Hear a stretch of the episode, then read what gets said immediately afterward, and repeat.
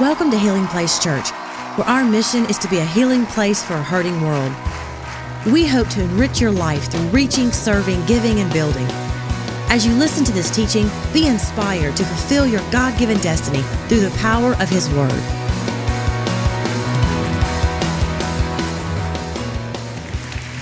Fantastic. If you have your Bibles, turn to Genesis chapter 29. Genesis chapter 29. We're in a series called It Takes a Village. Come on, somebody say the village. And you know, I want you to know I'm so thankful to be connected to the village that God is assembling here at Healing Place.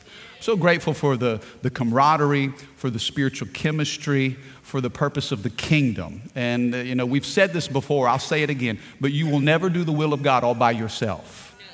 How many of you know, man, it's about the help of God, but it's also about the, the friendship of community. Turn your neighbor and say, I need you in my life.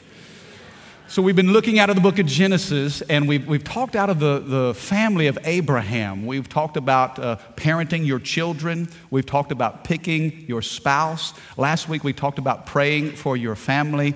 Today, I want to talk to you about pursuing your spouse. Pursuing your spouse. Now, I know immediately those of you that aren't married are thinking, hey, is there anything in this for me? Uh, of course there is. How many of you know God's word always speaks and he gives us what we need when we need it? And so, obviously, we're going to talk about marriage and married couples. But those that are single, maybe you're single again. Maybe you have a dream or desire to be married one day. Maybe you're, you're secure in your singleness and you've surrendered that to the Lord. I think that out of Genesis 29, there'll be some things that we talk about that are going to help all of us. And so, Genesis 29, we'll talk about pursuing your spouse. We're going to look at the life of Jacob, a little different than Abraham and Isaac. We'll compare and contrast some things, but look at the, the life of Jacob when it comes to pursuing your spouse. Look at verse 9 in Genesis chapter 29. The Bible says Jacob was still talking with them when Rachel arrived with her father's flock, for she was a shepherd. And because Rachel was his cousin, the daughter of Laban, his mother's brother, and because the sheep and goats belonged to his uncle Laban, Jacob went over to the well and he moved the stone from its mouth and he watered his uncle's flock. Then Jacob kissed Rachel. I've memorized that in about three different translations. Jacob kissed Rachel and he wept aloud and he explained to Rachel that he was her cousin on her father's side, the son of her aunt Rebecca. So Rachel quickly ran and told her father Laban. Now, this is an interesting passage here. And I want to read a, a, couple more verses out of this chapter, but we'll see the, the biblical context and try to translate, you know, to the present day context. There's some things that work and some things that were specifically customary for that ancient day. But what we see here, Jacob, the Bible says he traveled a long distance. Now, if you remember, Isaac didn't leave the promised land, but Abraham told his servant, I want you to go and find a wife for my son. Jacob, very differently, he goes on foot. He travels over 450 miles on foot. Turn your neighbor and say, That's a long way. Come on, that's like traveling from here, walking from here to Dallas. I mean, no, man, love will cause you to do crazy things. 500 miles. I would walk 500 miles. I would walk 500 more just to be, okay, anyway, you get the idea. He falls in love with his cousin. Now, I don't recommend that you marry your cousin. Turn to your neighbor and say, That's weird. Unless you're from Alabama, then it's normal. I'm teasing. I'm teasing.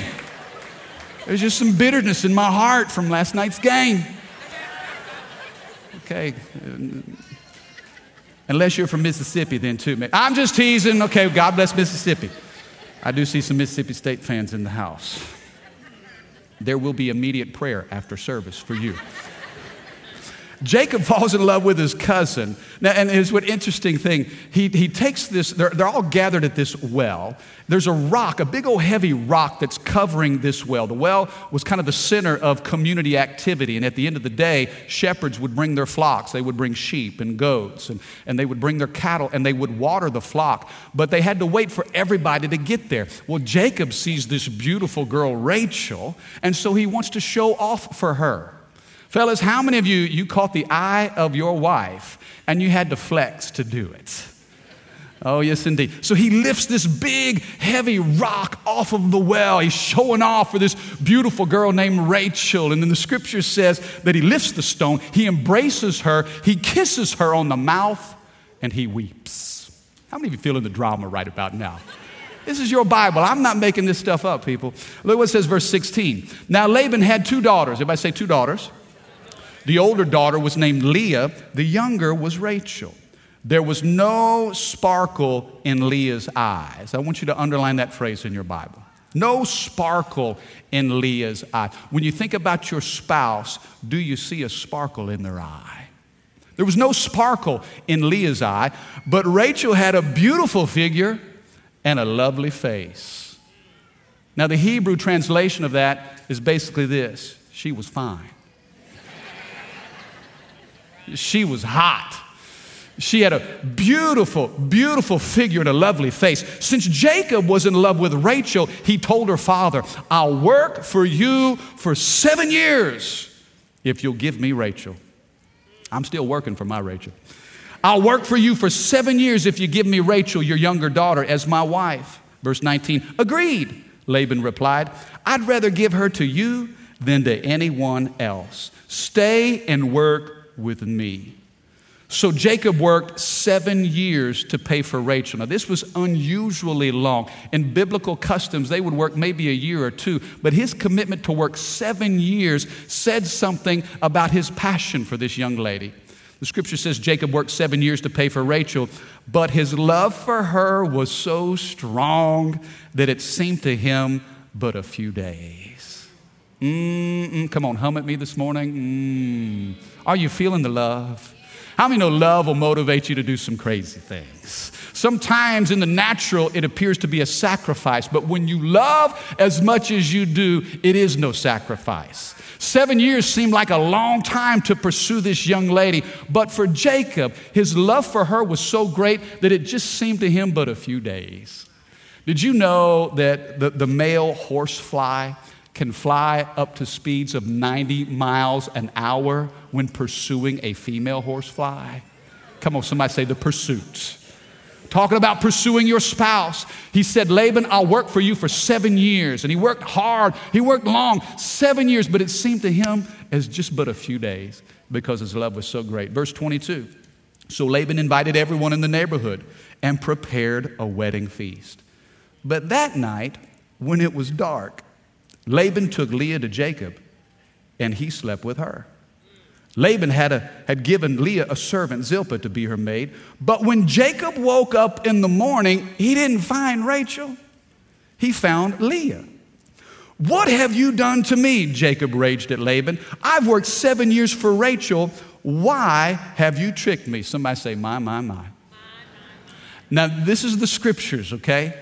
Uh, this is your Bible. I, I, put myself in the story and I'm trying to understand, I'm trying to make sense of it. Okay, man, he worked seven years. He knew the love of his life, Rachel. The Bible says she had a lovely figure and a beautiful face. And so his father in law arranges this, this wedding feast and celebration. And that night he got married to Rachel, or so he thought. But the next morning he wakes up and it's Leah. How does this happen? Can you imagine? I mean, he's up the next morning making waffles. Into the kitchen comes Leah, and he's like, wait, wait, a second.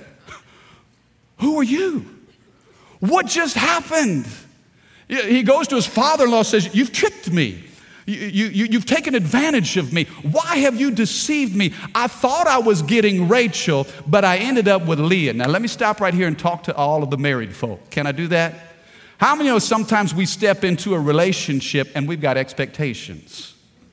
We say, I do, and we want to ride off into the sunset of eternal marital bliss. But then weeks and months and maybe several years go by, and you're thinking, wait a second, who are you?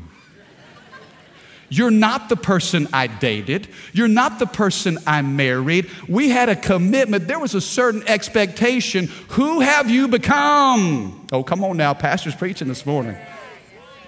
What have you done with, with Rachel? He wanted Rachel, he got Leah. What do you do when you work so hard to get a spouse, but you wake up next to the person and you don't even know who they are? I think in marriage, all of us face this same dilemma. It's called unmet expectations. Laban says, Listen, it's not our custom to give away the younger daughter before the older daughter. If you'll work another seven years, I'll give you what you're asking for. Look what it says, verse 28. So Jacob agreed to work seven more years. Now, let me stop right here and give you several thoughts when it comes to pursuing your spouse. If you're taking notes, write down this first thought, and it may be the most important thing we talk about today. Number one, it takes work to make it work. And all the married people said, Now, listen, if you're saved and you're single and you're searching, please learn something from those of us who are married. The work you put into building a relationship, it will require the same work after you get married. You see, Jacob, he worked seven years to get to the marriage altar. He was disappointed in what he got, and he had to work another seven years to get what he wanted. Now, here's the interesting thought. In preparing for this, I saw this. Uh, the, the, the relationship with Leah, it, represents a relationship of mediocrity, a, relationship of, of, hey, I'm just comfortable, I'm just coasting, I'm just getting by. Some of us in our marriage, we've settled for Leah when God says, no, no, no, I intend to you, I intend for you to live with Rachel. Uh, th- there's something better that I have for you in your marriage, but it's going to take work. It takes work. Uh, uh, anything worth having is worth working for. And if you're going to have a great marriage, you can't coast your way in it and expect to have the best out of it. Are you with me this morning? He had to work seven more years. You know, sometimes we put a lot of investment up front in the dating, in the pursuit. But then once we get married, it's easy to just drift. How many of you know you get comfortable in your marriage? And then when you get comfortable, you get lazy in your marriage and you get lazy, it's easy to get selfish in your marriage. And when you're selfish in your marriage, you are destroying, you're eroding what God is trying to build. Because selfish people don't like to sacrifice. And if you're going to work, it's going to require you to sacrifice. Are you with me? I know this is tough, but I, I, feel so strongly. God wants our marriages to be healthy. He wants them to be full of passion. He wants them to be life giving. He wants you to marry Rachel. And you say, Mike, well, I didn't marry Rachel. Well, listen, you can invest in your marriage and turn your Leah into a Rachel. I'm not satisfied with who I've married, and so we look for an exit. And God says, No, no, exit is the easy way out. I want you to put some work into it. I want you to invest some time, put some effort into it. You know, we have a daily choice as husbands and wives. We can love our spouse like they're a Rachel, or we can live with them like they're a Leah. You can either love them or you can live with them. Uh, loving requires work. It requires sacrifice. The, the things that you once did in a dating relationship, why do you stop doing them in your marriage? In fact, as I was preparing, I thought about this, and I've heard this several years ago. How many of you have ever heard of the 80 20 rule? 80 20. Raise your hand if you've heard of 80 20. 80 20. And, and, and here's kind of how it works. If I can talk uh, you know, along these lines in the terms of marriage relationship 80 20. 80 20 rule is something like this We want somebody who gives us 100%. We deserve 100%. We demand 100%. We want 100% from our spouse. We want 100% uh, from our jobs. We want 100% from our kids. We want 100% from our pastor. We expect 100%. Never mind the fact that we're not 100%. How many of you know there was only one person who ever walked the face of the earth that was 100%? And his name was? And compared to Jesus, all of us fall short. We're not 100%. In fact, the best that you're going to get from somebody is about 80%. All right, turn your neighbor and say, I'm an 80. Now, now, now listen, we, we, we want 100, we expect 100, never mind the fact that we're about an 80. We can't necessarily give 100. What you have to go into the marriage saying, and I'm not saying don't be fully committed. Of course, be fully committed. But understand that your humanity, that your flesh is going to be less than. Okay? Because a lot of times, you know, when marriage doesn't turn out the way we want it to, then we start to blame. We get disappointed. We look at that person that's not 100%. All of a sudden, watch this. If you're 80%, but you want 100%, the devil's going to send somebody that's 20%. You say, Mike, that 20, that's not a big deal. Listen, 20 may not seem like a big deal to you, but it's when it's the 20 that you're not getting, that 20 looks bigger than the 80. And I've seen couples who would leave the 80 to chase the 20. Come on now. Somebody say 80 20. Maybe somebody left you in a marriage relationship 80 20. 80 20. Look, I'm giving my best, but I know I'm probably about 80. 20 seems larger than the 80 when it's the 20 you're not getting. So we leave the 80, we chase the 20, and when we get the 20, we're not satisfied with it because we had to let go of the 80 to get the 20. Listen, 20 may be enough to draw you, but it's not enough to keep you.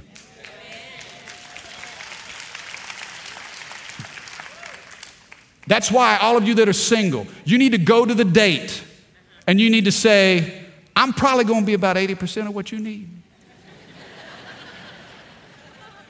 but are you mature enough in your life at this point in your development to subsidize your life with friendships and relationships? Because I, I, I can be your something, but I can't be your everything. Listen, Jesus Christ is the only 100%. And so we got to be satisfied with Christ and Christ alone. Is this making sense? But it takes work. We, have we, got to make a decision. We're going to work at the relationship. That's why, for, for us as a church, this is so important. Healthy marriages and healthy families, for you to be alive on the inside, we want to in, uh, equip you to be healthy in your home. That's why we have a marriage class. I'm so excited about this fall. We've kicked off a series of classes. We've got a marriage class that some of you need to get involved in. And this is not necessarily, we say, Mike, my relationship is fine. Well, listen, if you want to go to the next level, Get in a marriage class to be resourced, to be equipped, so you can raise your game in your marriage. How many of you know we always have room to grow? So get, it, get in a marriage class this fall. Make a commitment to invest in your relationship. You know what's crazy? You know what's insane? That, that you can't get a driver's permit without taking a class. But you can get a marriage license for $27.50. Come on now. Isn't that crazy? Why won't we invest in our marriage? Take a class, learn, grow, enlarge. It takes work to do the work. Can I have a good amen? So we got a marriage class this fall. Guess what we're going to do next month? I want to invite all those married couples, and if you're engaged, you need to come to our marriage conference. The, the last weekend of October, Rick Bezet and his wife Michelle, they're going to be with us. We're going to have so much fun. We're going to learn and grow together, but you need to mark your calendars. In fact, get ahead of the game. Jump ahead. We've got an early bird special. Invest a weekend into your marriage. I promise you, it will have a return that will blow your mind. Are you with me? Somebody say it takes work.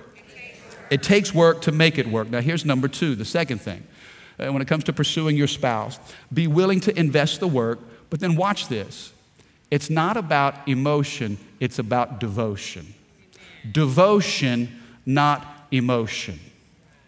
A lot of times when we counsel married couples, and maybe those that are struggling, nine times out of ten, they, they, they talk to me about how they feel.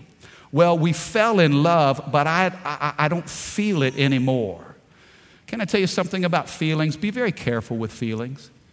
Feelings will help you start things, but they don't help you finish things. Are you with me? Sometimes we make a decision in moments where we feel it, but when that feeling's gone, then we've got the responsibility to walk through that commitment. F- feelings will help you start things, but rarely will they help you finish things. Be careful of emotions and making decisions simply on the barometer of emotions. You know, when Rachel and I were dating, man, when we got married, man, you were running off to the honeymoon. Brother, it was just full of emotions and feel. It was fantastic. I can't fight this feeling anymore. And then you've been married for about 20 years and you're like, I can't find this feeling anymore. You know, I mean, think about it. Feelings, they're never there when you need them to be, and they always show up when you don't want them. Come on now, can I have a better amen? You see, we don't make a, a, a, commitment in marriage based on a feeling. Isn't there a difference between contract and covenant?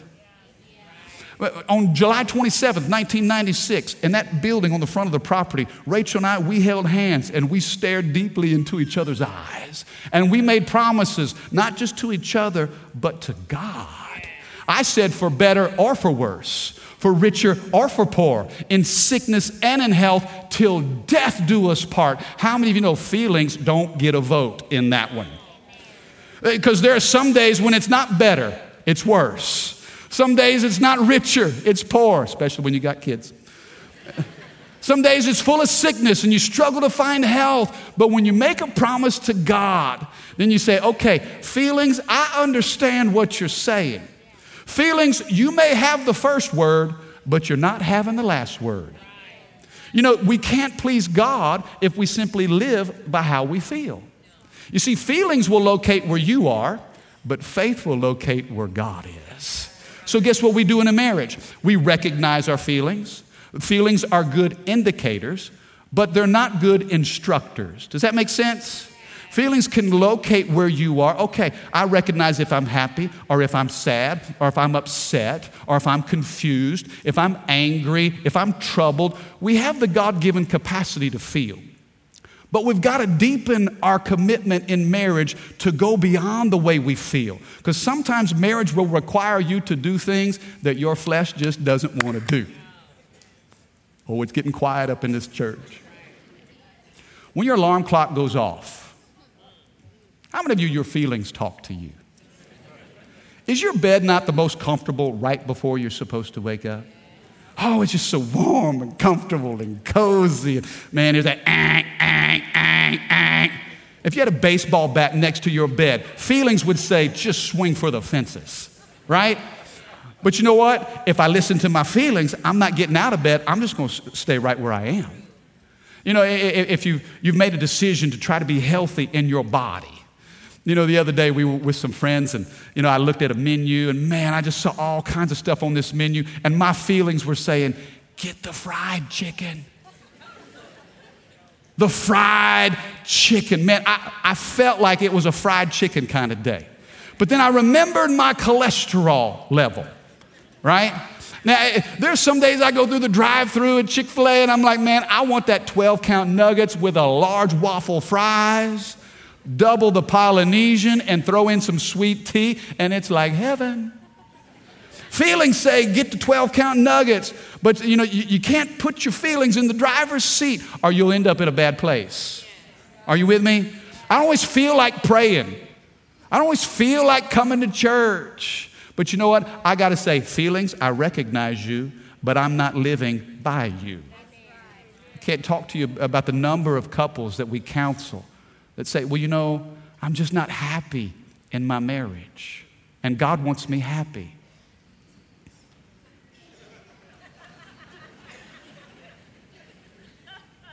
Can I tell you what God wants from you?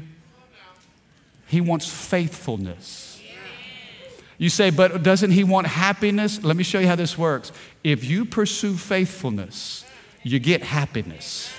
But if you chase happiness, you won't get either you won't get faithful and you won't get happy. Come on, are you with me? Now, I'm not trying to make anybody feel guilty, okay? This is not about guilt. But I think we've, we've bought the lies of culture for too long. And we've given ourselves an out and says, well, if I'm not happy, and we can convince ourselves that God wants our happiness more than anything. Listen, God says, if you'll pursue faithfulness, I'll give you something that money can't buy. If you'll plow through your feelings, and, and walk by faith. Come on, somebody say devotion. Devotion, not emotion. This is so important. The third thing, number three, are you catching this today? Talking about pursuing. It, it takes work to make it work. Let's invest the work. L- let's be committed. Uh, regardless of feelings, let's plow through feelings and let's walk by faith. But here's the third thing, and I think this is important. You say, Mike, this isn't spiritual. I think this is practical, and this could be a, a, a, a small hinge that opens a giant door in your marriage. Number three, fun is not a luxury, it's a necessity. You got to make sure you got some fun in the relationship. Turn your neighbor and ask him, say, Am I fun to be with? Come on, ask him right now. Right now. Lean over. Am I, fun to hang out with? Some of you are afraid to ask because you're afraid of what you're going to find out, right? Eh, eh, tell him, do you like hanging out with me? You see, listen, eh, no one falls in love having a bad time or being bored. Come on, talk to me, church. You got to be intentional about having fun in your marriage. You say, but Mike, we, we, we, we don't have time for fun in our marriage.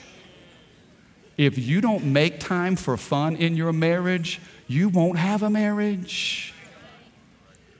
Got to enjoy yourself. Here's three kinds of fun, okay? Th- three kinds. Let me give you some simple, step by step, practical points, okay? Three kinds of fun in every marriage. First of all, it's face to face. Everybody say face to face. What is this? This is talking, this is communication. We, we've got to learn how to talk. Remember when you dated? And you talked for hours. I can remember Rachel and I being on the phone till like two o'clock in the morning.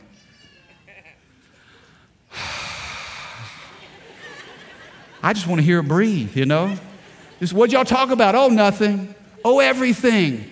You know, you just, I mean, communication was easy when you dated, but something happens. You get married, and then you have children, and you've got bills, and you've got responsibilities, and the only thing you communicate is about the family schedule. Right? Well, did you pick up the kids today? Oh, I got to take them to dinner. Well, listen, I told you I got to work late today.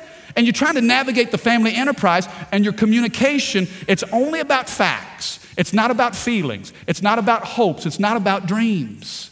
You got to learn how to talk again. When you talk, you remind yourself of how you fell in love and what you love about one another. I've told you this, but you know, Rachel and I, we've been married for over 21 years. We've dated four years long distance, and long distance relationship, and we had to learn how to communicate from long distance. Now, this was before cell phones. This was before the internet. This was before FaceTime and Facebook, and you couldn't email each other. You know what we did? We would have to handwrite letters. I've told you this. We would have to take a pen and put it to paper, and we would write letters. We would fold that letter up and put it in something called an envelope with a stamp. Kids, there's a thing called a stamp. All right, there's, there's something called the US Postal Service, and you put a stamp on that envelope and you send it in the mail. And I was away at college, and man, Rachel would write me those love letters. I mean, she'd spray perfume on every page. She'd seal it with a kiss. And, and so I'd go to the P.O. box and, and I would look at that letter and.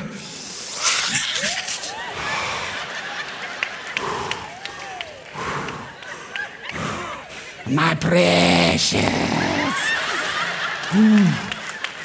And we, we would communicate. We, we would talk back and forth. She would send me a letter. I would send her a letter. And I found my heart falling in love with this girl. I couldn't see her face, but I knew what was on the inside of her because she had written it on every page. Come on, somebody say amen.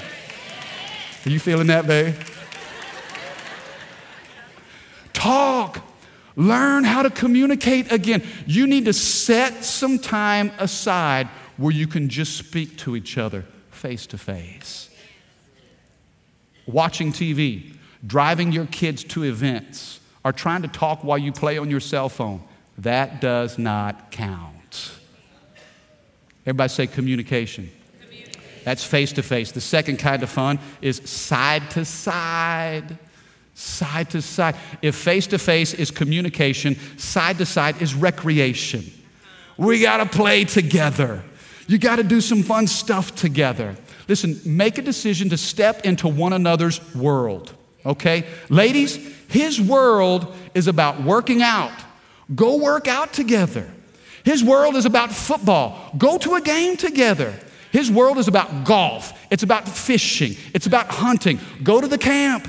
Get, out, get in the boat with him. Spend time together. Come on, fellas. Am I helping anybody here? Yes, indeed. I'm like, preach, preach it. Ladies, step into his world. Fellas, you got to step into her world. She likes to take walks. Walk with her in the neighborhood. Get your nails done.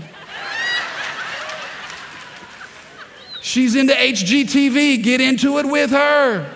Go get spray tans. I'm just teasing. Don't do that. Don't do that.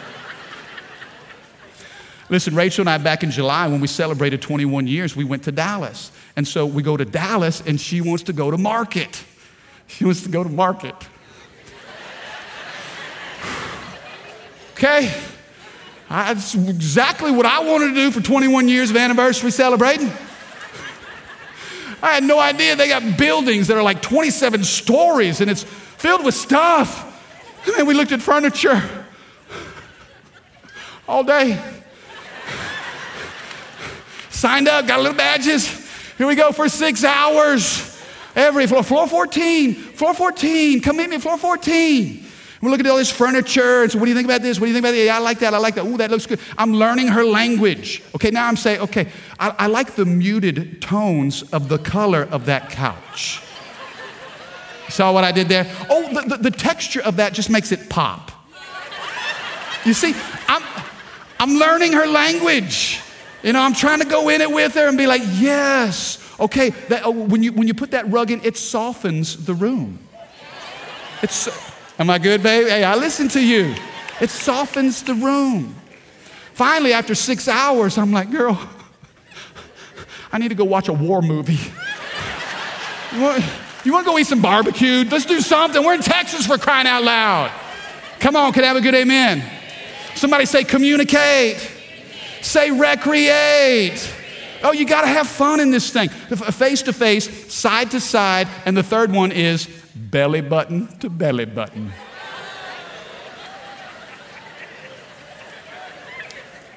Pastor,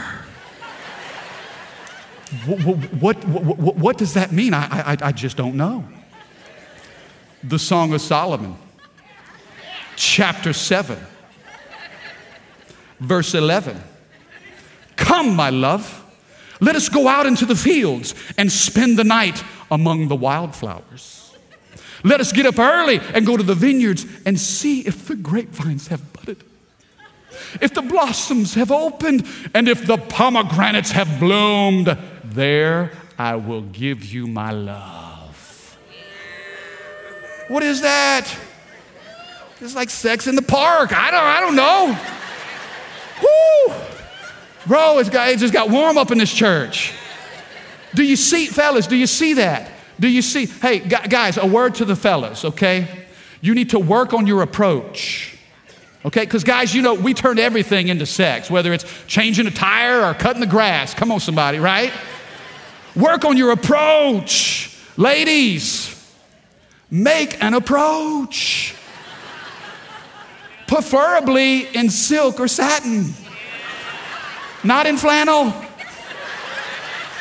And leave the granny panties in the drawer. yes, Lord. Some of you like, man, I love this church. hey, is this okay, babe? Man, we have a little fun. Yeah. Happy birthday to you, girl.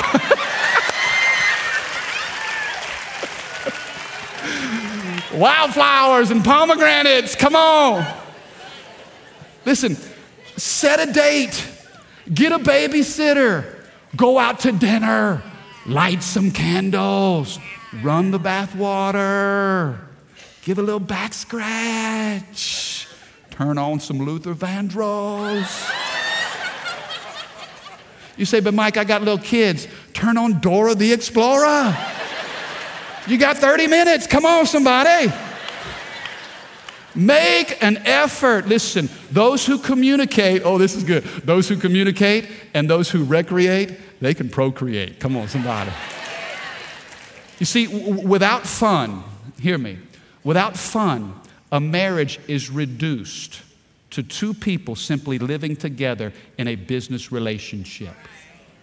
Hey, he's not your roommate, he's your soulmate. You've got to, on purpose, do some things face to face, side to side, intimacy in your marriage. If we'll invest and commit to this, I promise you, we will see life begin to grow. Does that make sense? Do you receive that today? I want to ask the man to come up. I think I've run out of time. Has this been helpful this morning? You say, but Mike, let me give you this last thought. Let me give you this last thought. You say, but Mike, my, I, I, wanted this Rachel, but now I'm stuck with Leah. What do I do? Hear me. If you're stuck, get help. If you're stuck, get help. Please, please, don't stay stuck. What's this series title? It takes a village. You know what you need in your marriage? You're going to need the help of the Holy Spirit but you're also going to need the input of godly men and godly women. You know, and some of you are single in here and you say, I'm not married, but I feel stuck. I'll tell you what, the Holy Spirit is to help people get unstuck. You know, uh, uh, God wants to help move you forward. I, I don't know the pain or the hurt or the heartache that has you stuck in that moment, but I promise you, there's enough help and hope in this moment to get you out of that situation and to move you forward. Please, please, don't give up on something that God's trying to breathe life and hope into. And, and I know you feel like, I talked to a lady after the first service. There may be some of you in here today. You're, you're committed to the Lord, but your spouse is not. She said, Mike, I, have put in all the work I know to do. He won't work. Well, here, here's what I told her, and here's what I would encourage you with if your spouse won't work, and I know it takes two, I know it does. If they won't work, you work with God. I promise you, He's fully invested, He's fully committed. He's going to give every resource available to you to keep your heart healthy. And you just work with the Lord, and then you surrender your spouse to the hand of God. That, that doesn't mean you give up on your marriage. There's a difference between giving someone up to the Lord and just giving up. Don't give up on your marriage. Surrender your spouse to the Lord, but you make a commitment I'm going to work because it takes work to make it work. And those moments when all of hell and darkness hangs over your head and you feel like, you feel like, feelings, feelings, feel, you feel like giving up. Mm-mm, Lord, that's not an option. I, I recognize my feelings, but I'm going to walk by faith. I'm devoted. I'm committed. And Lord, I'm not backing out on this thing. Lord, if I've got you as my partner, I've made promises to you. I will not break those vows. I'm, in, I'm not just making promises, I'm a promise keeper, not just a promise maker. Uh, Psalm 15, verse 4, the Bible says, Who will enter into the holy sanctuary of our God? Who will climb his holy mountain? Verse 4 says this Those who keep their promises even when it hurts. Some of you, it's been pain. But God honors your perseverance in spite of that pain. And our heart for you as a church is that your marriage, your family, and your heart would be healthy. Amen? If you pursue God, He'll give you what you need to pursue your spouse. Thank you for listening. For more information about Healing Place Church, go to healingplacechurch.org or give us a call at 225 753 2273.